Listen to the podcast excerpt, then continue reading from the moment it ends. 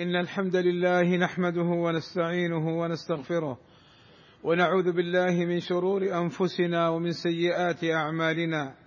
من يهده الله فلا مضل له ومن يضلل فلا هادي له. وأشهد أن لا إله إلا الله وحده لا شريك له.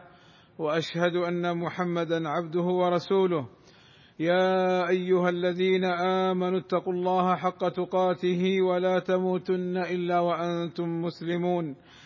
يا أيها الناس اتقوا ربكم الذي خلقكم من نفس واحدة وخلق منها زوجها وبث منهما رجالا.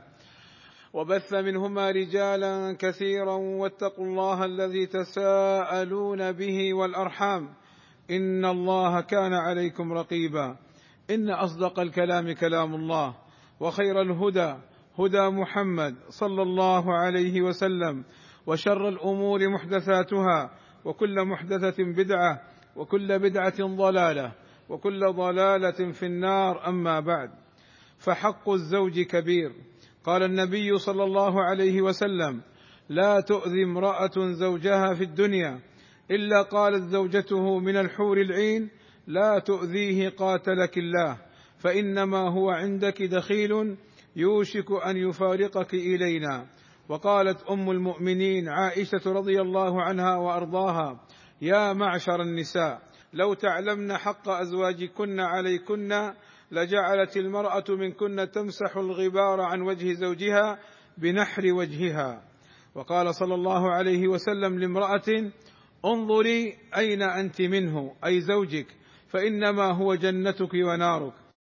وسوء خلق المرأة مع زوجها وتقصيرها معه يؤدي لدخولها النار. قال صلى الله عليه وسلم رأيت النار فلم أر كاليوم منظرا قط ورأيت أكثر أهلها النساء. فقالت النساء بما يا رسول الله؟ فقال صلى الله عليه وسلم بكفرهن. قيل يكفرن بالله. فقال صلى الله عليه وسلم يكفرن العشير أي الزوج يجحدن فضله وإحسانه. يكفرن العشير ويكفرن الإحسان. لو أحسنت إلى إحداهن الدهر ثم رأت منك شيئا أي شيئا من التقصير. قالت والله ما رأيت منك خيرا قط. فقال صلى الله عليه وسلم لنسوة إياكن وكفر المنعمين.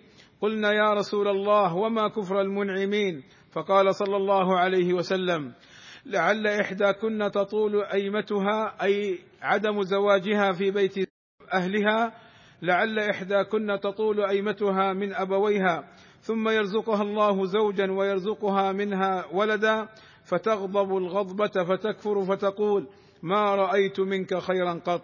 فدل الحديث على خطورة الأمر.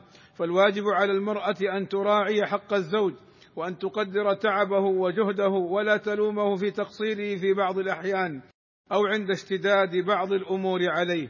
وللأسف وكم يسمع بعض الأولياء من بناتهن نكران جميل الزوج الذي أحسن إليها وعاملها بالطيب ووقع أحيانا في أمر تكرهه فتسبه وتشتمه أمام أهلها وهم يؤيدونها ويوافقونها وكان الواجب على أهلها وعلى وليها أن يؤدبوا ابنتهم بمعرفة حق الزوج والله أسأل لي ولكم التوفيق والسداد في الدارين وأن يغفر لنا الذنوب والزلات.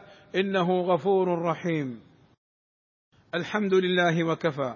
والصلاة والسلام على نبينا المصطفى وعلى آله وصحبه أولي النهى. عباد الله إن من سوء خلق المرأة أن تمتنع عن زوجها إذا طلبها للفراش إما لشغلها بأمور البيت أو أو حتى ينفذ لها ما تريده وهذا يعرضها للعن الملائكة قال صلى الله عليه وسلم إذا دعا الرجل امرأته إلى فراشه فأبت امتنعت فبات غضبان عليها لعنتها الملائكة حتى تصبح.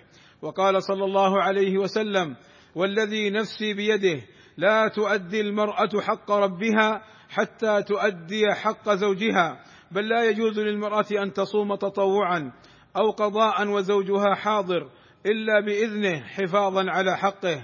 قال صلى الله عليه وسلم لا يحل للمرأة أن تصوم وزوجها شاهد إلا بإذنه ولا تأذن في بيته إلا بإذنه. وبعض النساء تهتم بالعبادة ولا تهتم بزوجها وهي لا تعلم أن أداءها واهتمامها بحق زوجها من العبادة. فعلموا نساءكم شرع الله وعلموهن السنة فهي الخير والنعيم والسعادة. عباد الله ان الله وملائكته يصلون على النبي. يا ايها الذين امنوا صلوا عليه وسلموا تسليما. فاللهم صل على محمد وازواجه وذريته كما صليت على ال إبراهيم. وبارك على محمد وازواجه وذريته كما باركت على ال إبراهيم انك حميد مجيد. وارض اللهم عن الخلفاء الراشدين ابي بكر وعمر وعثمان وعلي. وعن جميع أصحاب النبي صلى الله عليه وسلم والتابعين لهم بإحسان وعنا معهم بمنك وكرمك يا أكرم الأكرمين. اللهم أتنا في الدنيا حسنة وفي الآخرة حسنة وقنا عذاب النار. اللهم اغفر للمسلمين والمسلمات والمؤمنين والمؤمنات الأحياء منهم والأموات. اللهم وفق ولي أمرنا الملك سلمان بن عبد العزيز وولي عهده الأمير محمد بن سلمان لما تحبه وترضاه. وأصلح بهما البلاد والعباد واحفظهما من كل سوء. اللهم أيدهما بتأييدك ووفقهما بتوفيقك وأعز بهما الإسلام والمسلمين. والصلاة والسلام على المبعوث رحمة للعالمين. والحمد لله رب العالمين.